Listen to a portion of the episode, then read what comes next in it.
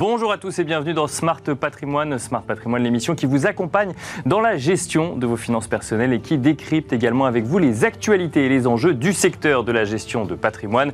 Une émission tous les jours à 13h sur Bismart. Et au sommaire de cette édition, nous commencerons comme tous les mercredis avec l'écho des cryptos, le rendez-vous euh, crypto-monnaie ou crypto-actif de Smart Patrimoine. Et en l'occurrence, nous reviendrons sur la tendance du Bitcoin ces derniers jours. Le Bitcoin qui euh, ce matin encore flirter avec les 21 000 dollars. Nous nous demanderons si euh, ce crypto-actif ou cette crypto-monnaie, selon euh, l'appellation que vous voulez lui donner, euh, fait face à une crise de confiance. Et pour cela, nous, nous avons invité sur le plateau de Smart Patrimoine Jonathan Erscovici, fondateur et CEO de StackingSat. Cela, nous donnera également l'occasion de parler de l'événement Surfing Bitcoin qui se tiendra à Biarritz fin août. Nous enchaînerons ensuite avec Enjeu Patrimoine, un enjeu patrimoine consacré au Management Package, un Management Package euh, qui, sont, qui ne seront plus euh, désormais considérés comme des plus-values, mais comme des salaires. C'est en tout cas ce que met en place ou ce que montre la jurisprudence. Et pour cela, nous avons invité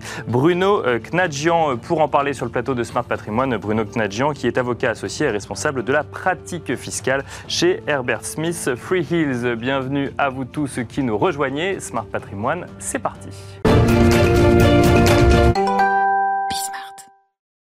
Nous commençons donc avec l'écho des cryptos, le rendez-vous crypto-monnaie ou crypto-actif de Smart Patrimoine. Euh, Smart Patrimoine qui suit ça une fois par semaine. Et une question que nous nous posons aujourd'hui, le Bitcoin fait-il face à une crise de confiance dans le contexte actuel de recul d'un certain nombre d'actifs en crypto-monnaie et notamment du Bitcoin qui ce matin était aux alentours des 21 000 dollars, mais aussi lorsqu'on voit qu'un certain nombre de plateformes ont parfois du mal à euh, assurer la liquidité euh, des réserves en crypto-monnaie qu'on peut avoir, que certains utilisateurs peuvent avoir chez elles. Pour cela, nous avons le plaisir de recevoir sur le plateau de Smart Patrimoine Jonathan Erscovici, fondateur et euh, CEO de StackingSat. Bonjour Jonathan Erscovici.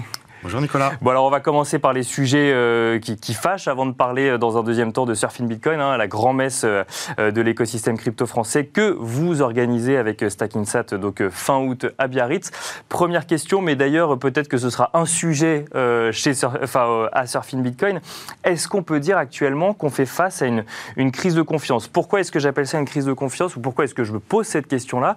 C'est que bon, des actifs volatiles, on a l'habitude d'en voir dans une émission comme Smart Patrimoine ce n'est pas euh, inhérent aux crypto-monnaies, même si euh, nombreux sont ceux à euh, mettre en garde sur la volatilité de ces actifs. Mais on voit quand même depuis un mois une tendance à la baisse, pas que sur les crypto-actifs, mais aussi sur les cryptoactifs et avec une baisse notamment sur le Bitcoin qui, continue. C'est-à-dire que là, on est aux alentours de 21 000 dollars. On revient sur des niveaux qu'on a connus fin 2020 et avant, pour les retrouver, il fallait aller en 2017. Mais surtout, ça, c'est le premier sujet. Mais surtout, on voit des, des, plateformes qui sont peut-être un petit peu dépassées par les événements et euh, des investisseurs qui peuvent être bloqués quelques heures, quelques jours, voire euh, bloqués plus globalement sur le fait de récupérer euh, l'argent qu'ils avaient placé sur ces plateformes. On est là pour parler du Bitcoin, pas de l'intégralité des cryptoactifs, mais le Bitcoin donne le là finalement sur un certain nombre de cryptoactifs. Est-ce que le terme crise de confiance est adapté selon vous, Jonathan Erscovici alors merci pour, pour cette question Nicolas. dans le marché des cryptos et pas plus particulièrement celui du Bitcoin, il faut toujours se poser la question de quelle est l'utilité. Et d'ailleurs, j'ai envie de dire plus largement dans des projets euh, d'entreprise, euh, il faut toujours se poser la question de l'utilité. Bitcoin, euh, c'est un moyen de, de, paiement et un système monétaire. Il faut toujours garder ça en tête et ne pas se focaliser sur le prix. Donc ça, c'est très important. Encore une fois, au Salvador, puis plus récemment en Centrafrique, Bitcoin a été déclaré monnaie légale pour mmh. aider les gens à euh, trouver un moyen de paiement et un système euh, de, de, comment dire, un système monétaire pour payer. Donc ça, c'est la première chose que qu'il faut dire. Et effectivement, depuis que Bitcoin a été créé, hein, donc le 3 janvier 2009, je rappelle que Bitcoin à ce moment-là valait même pas un centime de dollar, qu'aujourd'hui effectivement on est autour des 21 000 dollars, qu'effectivement en novembre dernier on était autour des 60 000 et qu'effectivement, du coup, si mes calculs sont bons, on a perdu trois fois la valeur en l'espace de quelques mois. Effectivement, ça peut paraître considérable sur un horizon de temps relativement court, mais lorsqu'on euh, finalement on observe l'évolution du Bitcoin sur une période un peu plus longue, eh ben on voit que Bitcoin, euh, évidemment, sur une longue période, est extrêmement euh, valorisé, en tout cas augmente de manière très significative. Et il faut voir encore une fois, euh, bah, finalement, les propriétés du Bitcoin, et notamment la propriété principale qui est celle bah, du coup de la réserve de valeur aussi, hein. même si effectivement on peut croire que sur des moments de court terme comme ça, cette propriété n'existe plus. Oui, parce qu'on la voit diminuer mécaniquement et euh, perdre trois fois sa valeur. Et justement, sur, sur le prix, euh, enfin, alors effectivement, ça peut être du bruit qu'on peut entendre autour, et c'est peut-être ce que vous allez me répondre, mais quand, quand le Bitcoin était à 60 000, il était assez usuel de lire des analystes qui nous disaient qu'il pourrait aller jusqu'à 100 000, 150 000, 200 000, que ça y est, on était parti et que ça ne, ça ne, ça ne reculerait pas. Maintenant, ces mêmes analystes, ou en tout cas leurs concurrents ou leurs confrères, euh, nous disent que bah, ce 21 000 pourrait se transformer demain en 10 000 ou en 8 000, voire en 6 000, ou euh, voire, alors personne ne parie sur la fin du Bitcoin, mais en tout cas, euh, beaucoup de gens ont du mal à estimer l'arrêt du recul. Euh, est-ce que là, du coup, on peut vraiment parler de réserve de valeur?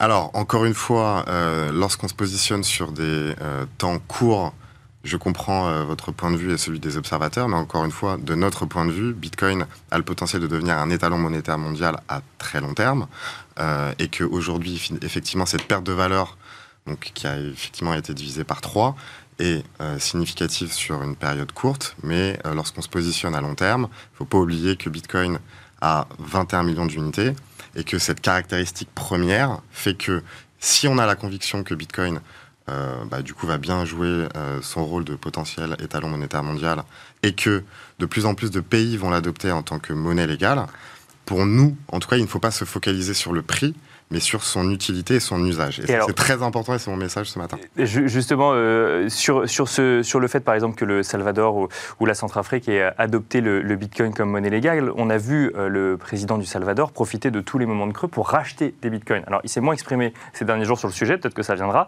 Euh, toujours est-il que je lisais, moi, un article hier qui disait qu'il possédait aux alentours de 105 millions de dollars en Bitcoin et que, du coup, au moment où il les avait achetés, et que cette valeur avait été mécaniquement mais divisée par avec les reculs successifs qu'on a pu voir euh, sur, euh, sur ce crypto-actif. Euh, est-ce que justement, on peut se poser la question d'un point de vue particulier, envie de dire d'aller sur un actif aussi volatile Quand on est une entreprise également, ça engage la responsabilité du dirigeant. Quand on est à, la tête d'un État, est-ce que c'est, j'ai envie de dire, safe d'aller aussi massivement sur le Bitcoin? Alors c'est une excellente question. Et d'ailleurs, lorsque la délégation française est partie au Salvador il y a quelques mois, hein, donc en novembre d'ailleurs où Bitcoin était au plus haut, effectivement on pouvait se poser la question de la personnalité du président et son côté un peu euh, CEO de son pays. Mhm. Euh, donc effectivement c'est à double tranchant. Soit on peut considérer que ce monsieur est un mégalomane totalement fou et qu'il a pris un pari extrêmement risqué qui peut nuire finalement à sa population, ou au contraire se dire que c'est plutôt quelqu'un de visionnaire et qui parie sur quelque chose de long terme parce qu'il a des convictions très profondes sur l'utilité du Bitcoin. Donc moi, effectivement, je suis plutôt sur le deuxième, euh, la deuxième caractéristique. Bien sûr, on s'en doute. Euh, mais effectivement, on peut se dire, est-ce que euh, finalement cette stratégie va dans le sens bah, du coup de l'intérêt de, ses habitants? C'est un débat. personnellement, moi, je, je crois que pour ce genre de pays qui sont de toute façon dans le queue de peloton des pays mondiaux, ce sont plutôt des pays pauvres. Donc finalement, ils ont beaucoup plus à gagner qu'à perdre. Parce ce, que, mon point de vue. Hein, parce que leur propre, en lien avec leur propre monnaie locale. avec leur euh, propre monnaie, avec leur propre développement économique. Hein, parce que euh, je rappelle que le Salvador, après j'ai plus les, classements, mais en tout cas le Centrafrique, c'est le deuxième pays le plus pauvre au monde.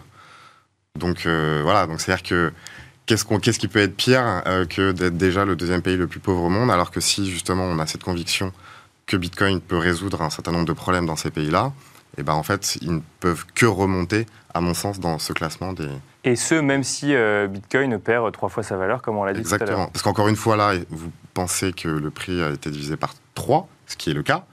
Euh, mais effectivement, dans certains pays, on a des inflations à plus de 1000% ou à plus de, de 10 000%. Donc, euh, l'un dans l'autre, est-ce que d'avoir une dévalorisation de sa monnaie de manière très importante versus le Bitcoin qui perd trois fois sa valeur à court terme mais qui a une perspective de long terme très importante. C'est un, c'est un pari. Alors, une dernière question avant de, mentionner quand même rapidement cet événement Surfing Bitcoin, puisque bon, bah, il y a quand même tout l'écosystème crypto, ou en tout cas Bitcoin, qui va se réunir trois jours à Biarritz. Donc c'est quand même intéressant de savoir de quoi ils vont parler. Juste avant, il y a quand même eu un certain nombre de, scandales sur des stablecoins. Donc on parle de Terra Luna, là, on parle de Celsius, Celsius plus récemment, alors qui n'est pas un stablecoin, mais qui est une plateforme pour ceux qui nous regardent et qui regardent ces sujets crypto-actifs, crypto-monnaies, euh, Bitcoin d'un peu plus loin et qui se disent bon, euh, euh, ça a pas l'air très safe cet écosystème, il vaut mieux en rester loin. Est-ce que un scandale comme Terra Luna ou un, ou un sujet comme l'entreprise Celsius en ce moment qui du coup, ne peut plus honorer ses engagements vis-à-vis d'aucun de ses clients. Est-ce que ça a un lien avec Bitcoin? Est-ce que ça peut impacter Bitcoin directement? Alors par capillarité, probablement que oui, parce qu'il se trouve que toutes ces entreprises-là ont des réserves en Bitcoin et lorsqu'elles se font liquider, bah, elles doivent euh, revendre ces actifs qui du coup va avoir un impact sur le prix. Donc indirectement, il y a des conséquences sur le, sur le prix, mais il faut voir encore une fois euh, ce genre de plateforme. Et d'ailleurs, c'est ce qu'on conseille nous à nos clients, euh, not your keys, not your Bitcoin. Donc euh, lorsqu'on confie finalement ces actifs à un tiers, en l'occurrence Celsius, pour espérer gagner un rendement, bah, finalement on perd la propriété de ces bitcoins. Et ça, c'est ce qu'on rabâche à nos clients. Et c'est pour ça que nous, chez Stackinsat, on a un système d'achat-livraison automatique qui permet à nos clients de conserver eux-mêmes leurs bitcoins et non pas justement de les laisser à disposition de certaines plateformes qui, du jour au lendemain, peuvent avoir des difficultés. Euh, de liquidité. Et donc Celsius, aujourd'hui, tous les clients de Celsius, je peux vous dire qu'ils pleurent énormément parce que euh, bah, du coup, ils peuvent plus retirer leurs fonds et probablement que la société va faire faillite. Euh, what's next? C'est-à-dire que que vont bah Là, pour le coup, il n'y a pas de banque centrale ou de, de régulateur qui vient, qui vient vous sauver. Donc ça, finalement, pour nous, en tant que Bitcoin maximaliste, c'est un assainissement finalement du marché.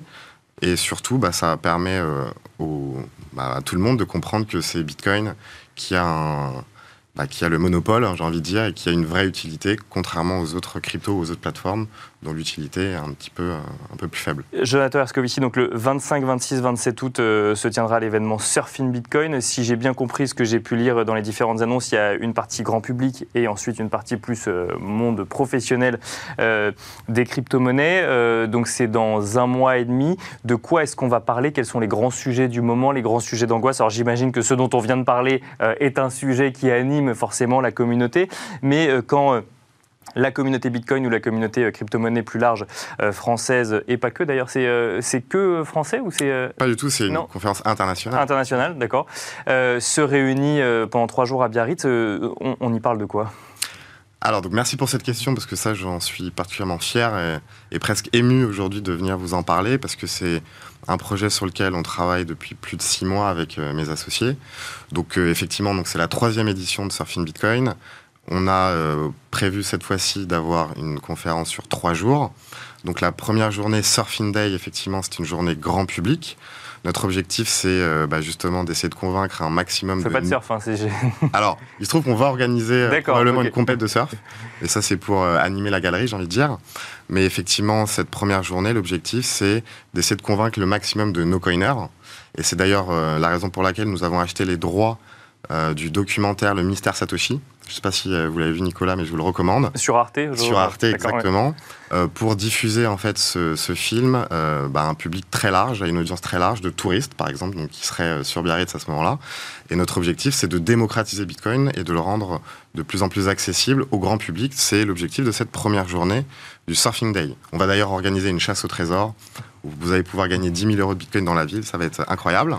Mais effectivement, les, deux journées euh, donc, qui suivent, hein, c'est-à-dire le vendredi 26 et le samedi 27 août, là on est effectivement dans une logique un peu plus business et euh, avec euh, du coup quatre thématiques. Chaque thématique aura lieu sur une demi-journée. Donc on aura finance et régulation sur la première demi-journée, économie géopolitique, minage et énergie, et enfin technologie et outils. Donc on aura un certain nombre de tables rondes, de panels pour parler de tous ces sujets-là, comme vous l'avez dit, et on, a la chance d'avoir quand même une centaine de speakers euh, qui seront là cette année à Biarritz pour euh, justement euh, échanger autour de tous les sujets que je viens d'évoquer. Rendez-vous donc le 25, 26, 27 août à Biarritz. Merci beaucoup Jonathan Erskovici. Je rappelle que vous êtes fondateur donc, et CEO de StackingSat et bah, vous organisez donc également Surfin Bitcoin dont Bismart est partenaire d'ailleurs. Merci beaucoup Jonathan Erskovici. Et quant à nous, on se retrouve tout de suite dans Enjeu patrimoine. Et nous enchaînons à présent avec Enjeu patrimoine, un enjeu patrimoine consacré au management package. La jurisprudence récente requalifie ces management packages non plus euh, en plus-value de cession euh, d'actifs, mais en salaire et traitement pour comprendre un peu plus en détail ce que cela veut dire et ce que cela euh, a comme impact sur les managers ou cadres d'entreprise qui pourraient disposer de stock options par exemple, d'actions données par l'entreprise, de BSPCE, mais de d'autres instruments financiers que nous allons définir euh, plus en détail dans un instant. Nous avons convié sur le plateau de Smart Patrimoine Bruno Knadjian, avocat associé et responsable de la pratique fiscale chez Herbert Smith Free Hills. Bonjour Bruno Knadjian. Bonjour Nicolas. Bienvenue sur le plateau de Smart Patrimoine. On va rentrer tout de suite dans le vif du sujet. J'ai donné une, vie, une définition qui, à mon avis, euh, est euh, simpliste du management package. Euh, très concrètement, comment est-ce qu'on pourrait le définir pour que tous les gens qui nous écoutent puissent comprendre s'ils sont concernés ou non par ces management packages alors en réalité, le management package, c'est le vocable générique pour définir l'ensemble des dispositifs, instruments, outils juridiques qui sont mis à la disposition d'un salarié ou d'un dirigeant d'entreprise en vue de l'intéresser financièrement euh, la bonne performance de l'entreprise. D'accord. Sachant que la performance est évaluée plutôt à la sortie euh, et au moment de la cession de l'entreprise. Euh, et l'objectif, en réalité, dans la mise en place des management packages, c'est un alignement d'intérêts entre ceux d'un, des, fonds d'investissement ou en tout cas d'un actionnaire majoritaire actif par rapport aux opérationnels et donc d'aligner les intérêts et donc partager la valeur donc, au moment de la sortie. Donc globalement, c'est des actions par exemple qu'on pourrait donner ou des, des bons de souscription d'actions si, euh, qu'on pourrait euh, donner à ses salariés ou euh, ce qu'on appelle des stock options. Mais ça peut être plus que ça? Alors ça peut être plus que ça. Si on... Il y, a deux grandes familles de management package et disons une grande famille de, dispositifs légaux encadrés. On a les actions gratuites. D'accord. les stock options, par le management. Données, par le, données par la société, effectivement, attributrice. Donc comme son nom l'indique, elles sont gratuites. Elles sont encadrées par le Code de commerce et le Code général des impôts et permettent aussi de bénéficier d'un régime fiscal et social de faveur et permettent de se prémunir aussi d'une requalification en salaire. On va y venir dans quelques instants. Vous aviez aussi les BSPCE, les bons de souscription de part de créateurs d'entreprise, qui sont aussi une autre catégorie qui est le même principe un peu de, gratuité. Pas tout à fait, puisqu'il y a quand même un prix d'exercice à souscrire, mais là aussi, régime fiscal et social de faveur. Les stock options issus de l'histoire, qui ne bénéficient plus réellement de régime fiscal de, de faveur, mais qui existent. Donc ça, c'est les régimes légaux. Et de l'autre côté, vous avez des régimes plutôt contractuels, issus de la pratique, avec euh, un spectre assez large dans la créativité, puisqu'on a euh, des choses assez artisanales, type des, accords contractuels de rétrocession de plus-value qui sont organisés entre les dirigeants et puis le fonds d'investissement, ou en tout cas l'actionnaire majoritaire. Donc ça, c'est quand il y a quoi? Il y a un rachat de part de l'entreprise À l'occasion d'une cession d'une entreprise, tout simplement, euh, la plus-value est partagée euh, au travers d'un accord contractuel. alors ça peut être sous forme de pacte, ça peut être sous forme de tout autre document, ou à mon un système de partage de plus-value, où on se rétrocède la plus-value en fonction de la performance soit individuelle du salarié ou du dirigeant, soit de l'entreprise. On a des systèmes de promesses aussi, ou plus classiquement, c'est ça qu'on voyait dans la pratique de manière plus généralisée, les actions de préférence, qui étaient l'outil de support des management packages pour euh, dans la grande partie des. Ce qu'on appelle action de préférence, quoi, c'est euh, parce que vous faites partie euh, des salariés les plus performants de l'entreprise ou euh, des salariés qui ont les plus hauts niveaux hiérarchiques, vous avez un droit préférentiel à une action. Effectivement, quand vous êtes identifié dans le, management, disons, actif, en tout cas sur qui on compte pour, pour conduire la, société économiquement dans, dans de bonnes conditions, effectivement, on vous permet de souscrire des actions de préférence euh, c'est-à-dire que ça implique un décaissement de votre part et une prise de risque capitalistique de votre part, puisque en fonction de la performance, vous avez droit à une plus-value de sortie et un gain à la sortie. Euh, c'était comme ça qu'était organisé, c'est comme ça encore que sont organisés la plupart des management packages lorsqu'on a un fonds d'investissement qui, euh, qui est à côté d'une équipe de, management. Et alors, le, sujet, c'est effectivement le, fait qu'aujourd'hui, enfin que hier, ces management packages étaient considérés comme des plus-values, donc notamment quand il y avait un fonds d'investissement qui arrivait au capital, qui rachetait une partie, enfin mm. tout ou partie des parts de l'entreprise. le gain que vous pouviez avoir faire sur les, sur les, que vous pouviez faire sur les actions que vous aviez euh, était considéré comme une plus-value. Aujourd'hui, c'est considéré comme un salaire. C'est ça, c'est la jurisprudence qui décide ça. C'est pas encore légal, c'est pas, euh, enfin, si c'est légal, mais ça veut dire ça n'a pas encore été, il n'y a pas eu de légiféré, ça n'a pas été légiféré, mais aujourd'hui la jurisprudence s'y attaque. Pourquoi? Alors un, peu de, alors peut-être un, point de nuance. Effectivement, l'objectif des management packages pour un manager, c'est de sortir en plus-value. Donc de réaliser une plus-value d'être taxé sur le régime des plus-values. Ce qu'on comprend, on travaille pour cette entreprise, on réalise des performances et on veut faire une Et on considère aussi que c'est un gain qui est totalement décorrélé de, des fonctions salariales qui par ailleurs étaient rémunérées. Euh, jusqu'à présent, il y avait un équilibre qui était euh, accepté par la pratique et puis aussi ancré par une jurisprudence de 2014 qui, euh, pour autant qu'on démontrait qu'on avait souscrit ces instruments-là, et notamment les actions de préférence, pour une valeur de marché et, sans, et en ayant pris un risque capitalistique avec une casquette d'investisseurs lambda, on était légitime à la sortie à considérer le gain comme une plus-value et être taxé comme tel. Même si on était au sein de l'entreprise et qu'on savait exactement ce qu'on achetait. Effectivement, on était effectivement salarié. Euh, alors pourquoi c'est d'actualité Puisque effectivement une jurisprudence récente, enfin en tout cas de juillet 2021 du Conseil d'État, qui a été reprise euh, par euh, des juridictions de premier degré encore, et aussi par le Conseil d'État encore en début d'année, a changé les critères et la grille d'analyse de ces instruments pour maintenant considérer que lorsque les, les, instruments, les outils juridiques sont euh, octroyés à l'occasion ou dans les conditions, enfin à l'occasion d'une fonction salariée, D'accord. Euh, on doit, euh, et en tout cas il y a un risque de requalification de ces plus-values-là en salaire. salaire. D'accord. Sachant que le principe reste quand même la plus-value, sauf si l'administration fiscale, à l'occasion de contrôle, considère que les conditions d'octroi sont intimement liées et significativement liées en réalité à la casquette de dirigeant ou de salarié du bénéficiaire. Et dans ce cas de figure-là, euh, on a un risque de requalification salaire avec des enjeux qui sont totalement différents, mais on va y revenir si vous voulez. Non, non, bien sûr, mais c'est juste pour bien comprendre, ça veut dire que globalement, si je prends l'exemple d'action de préférence, ça veut dire que euh, euh, si on vous donne la possibilité d'acheter des actions de l'entreprise à un prix largement préférentiel, voire un peu sous-estimé par rapport à la valeur réellement de l'action, mais on considère que en fait c'est un cadeau qu'on vous fait lorsque vous arrivez et vous êtes payé un peu moins, mais vous avez cette possibilité-là. Là, euh, l'administration fiscale dit, bah ça, attention, c'est du salaire. C'est typiquement un indice. Effectivement, le rabais qu'on vous octroie au moment de l'entrée, de la souscription des actions, au moment de l'entrée dans, la société, effectivement, c'est un indice parmi d'autres pour considérer qu'il y a eu un cadeau qui a été fait euh, à, l'occasion de vos, de vos, fonctions salariées. Il y a d'autres indices aussi qu'on a, qui sont notamment, euh, qu'on retrouve dans la documentation contractuelle qui est, euh, qui est signé et préparé, et en tout cas signé au moment de l'entrée du salarié ou du manager au sein de l'entreprise. Euh, c'est tout ce qui est pacte d'associés, euh, promesse de départ également, clause de non-concurrence ou clause de non-sollicitation qui sont insérées dans le pacte d'associés et non pas dans le contrat de travail. Tous ces indices-là, ce faisceau d'indices, peut conduire à une réqualification salaire si on reconnaît à travers tout ce faisceau d'indices un lien évident avec les fonctions salariales. Donc euh, notamment par exemple une clause de non-concurrence sur deux ans après mon départ de l'entreprise où je suis payé tant par mois pour justement ne pas aller chez les concurrents, là ça pourrait être considéré comme du salaire. Oui, alors faut pas, il ne faut pas prendre les, indices un par un ou isolément. Soit, euh, alors, typiquement une clause de non-concurrence ou une clause d'inaliénabilité qui figurerait dans le pacte d'associés qui interdirait à un salarié ou un dirigeant de ne pas quitter l'entreprise pendant une certaine période, euh, ou s'il le faisait, il était dans une situation de bad, ce qu'on appelle le bad liver, c'est-à-dire un mauvais départ, et donc avec un effet sans aussi sur le prix de rachat de ces actions de préférence. Donc tous ces indices-là vont conduire possiblement une requalification. Alors justement, euh, si on se place maintenant euh, en 2022 sur euh, des entreprises qui voudraient construire des management packages, déjà donc il n'y a pas le, le, régulateur n'a pas légiféré dessus, l'Assemblée nationale n'a pas légiféré dessus.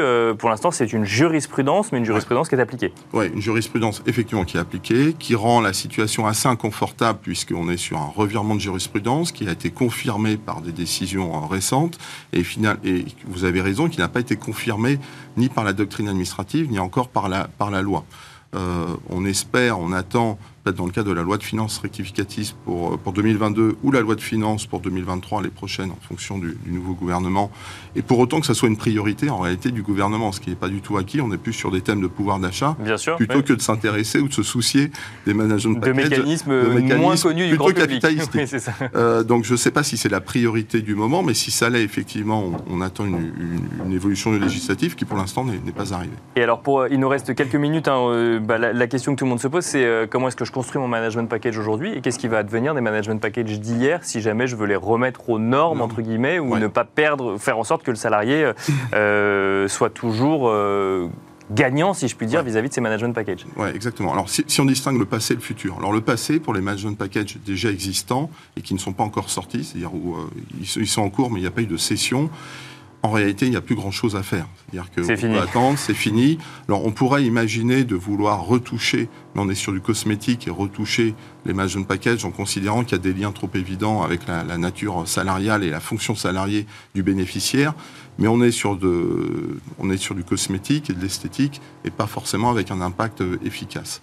Euh, donc euh, il n'y a pas grand-chose à faire, sauf euh, bon, bah, attendre et, voir comment les, choses évoluent. Si ça passe ou pas. Si ça passe ou pas, sachant qu'on n'a pas vu non plus une recrudescence de, de contrôles fiscaux à la suite de cette jurisprudence. alors pour l'avenir, en revanche, pour la mise en place de tous les nouveaux management packages, c'est clair que le focus aujourd'hui est plutôt sur les instruments légaux, enfin légaux, ils sont tous légaux, mais en tout cas encadrés par la loi, donc essentiellement les actions gratuites et les BSPCE, mhm. pour autant que ce soit possible, puisque c'est quand même des instruments qui sont assez euh, euh, contraignants en termes, en termes de conditions à remplir. Mais en tout cas, c'est clair qu'il faut se focaliser sur ces instruments-là euh, au moment de la mise en place des management package. Si c'est pas possible, on veut rester sur une logique d'action de préférence avec l'envie d'avoir, enfin, le souhait d'avoir un décaissement effectif euh, des salariés, des dirigeants à l'occasion de, l'entrée dans la société. Euh, là, il faut être beaucoup plus vigilant sur la rédaction de la documentation précontractuelle et aussi contractuelle qui est signée à cette occasion. Sachant que, comme on parle d'une jurisprudence, euh, on ne sait pas exactement où sont les, cases à respecter ou à ne pas respecter. Bah, c'est un peu ça la difficulté là, actuelle dans laquelle on, est tous. C'est vrai que la, jurisprudence du, du, 13 juillet 2021 donne quelques faisceaux d'indices, quelques critères, quelques indices, mais pour autant, effectivement, c'est euh, euh, c'est pas c'est pas c'est pas encore très clair sur. Euh, enfin, on a, quelques idées entre praticiens, mais c'est pas encore très clair sur les lignes rouges qu'il ne faut pas dépasser. par rapport à, cette nouvelle jurisprudence. Et alors, une dernière question, il nous reste quelques secondes.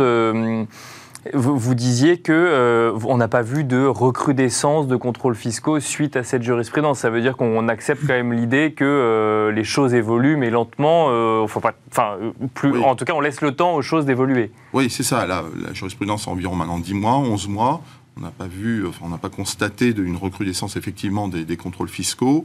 C'est aujourd'hui un argument qu'ont les inspecteurs pour venir euh, requalifier. Pour autant, l'argumentaire initial qui était de démontrer que le salarié prend un risque capitalistique en souscrivant des actions de préférence euh, reste quand même un argument fort euh, même, euh, même pour, dans le cas de BSPCE ou s'il achète Alors les BSPCE, euh, encore une fois, c'est quelque chose à mettre à part puisqu'on est encadré par la loi et donc protégé quelque part par la loi. En revanche, sur les instruments qui ne sont pas encadrés par la loi, type action de préférence, on a quand même cette, première, cette ligne de défense qui est j'ai souscrit à un prix de marché mes instruments et j'ai pris un risque capitalistique en Le sujet, c'est prix de marché. C'est le prix de marché. c'est la valeur du marché. Il faut qu'il y ait un prix de marché. Sans décote et sans rabais, effectivement, à l'entrée. Sans décote et sans rabais. Merci beaucoup. Bruno Knadjian d'être venu euh, bah, nous détailler un petit peu les évolutions de ces management euh, euh, packages, donc évolution actuelle et potentiellement à venir à voir. Je rappelle que vous êtes avocat associé et responsable de la pratique fiscale chez Herbert Smith Freehill. Merci à vous également de nous avoir suivis et je vous donne rendez-vous demain à 13h sur Bismart pour un nouveau numéro de Smart Patrimoine.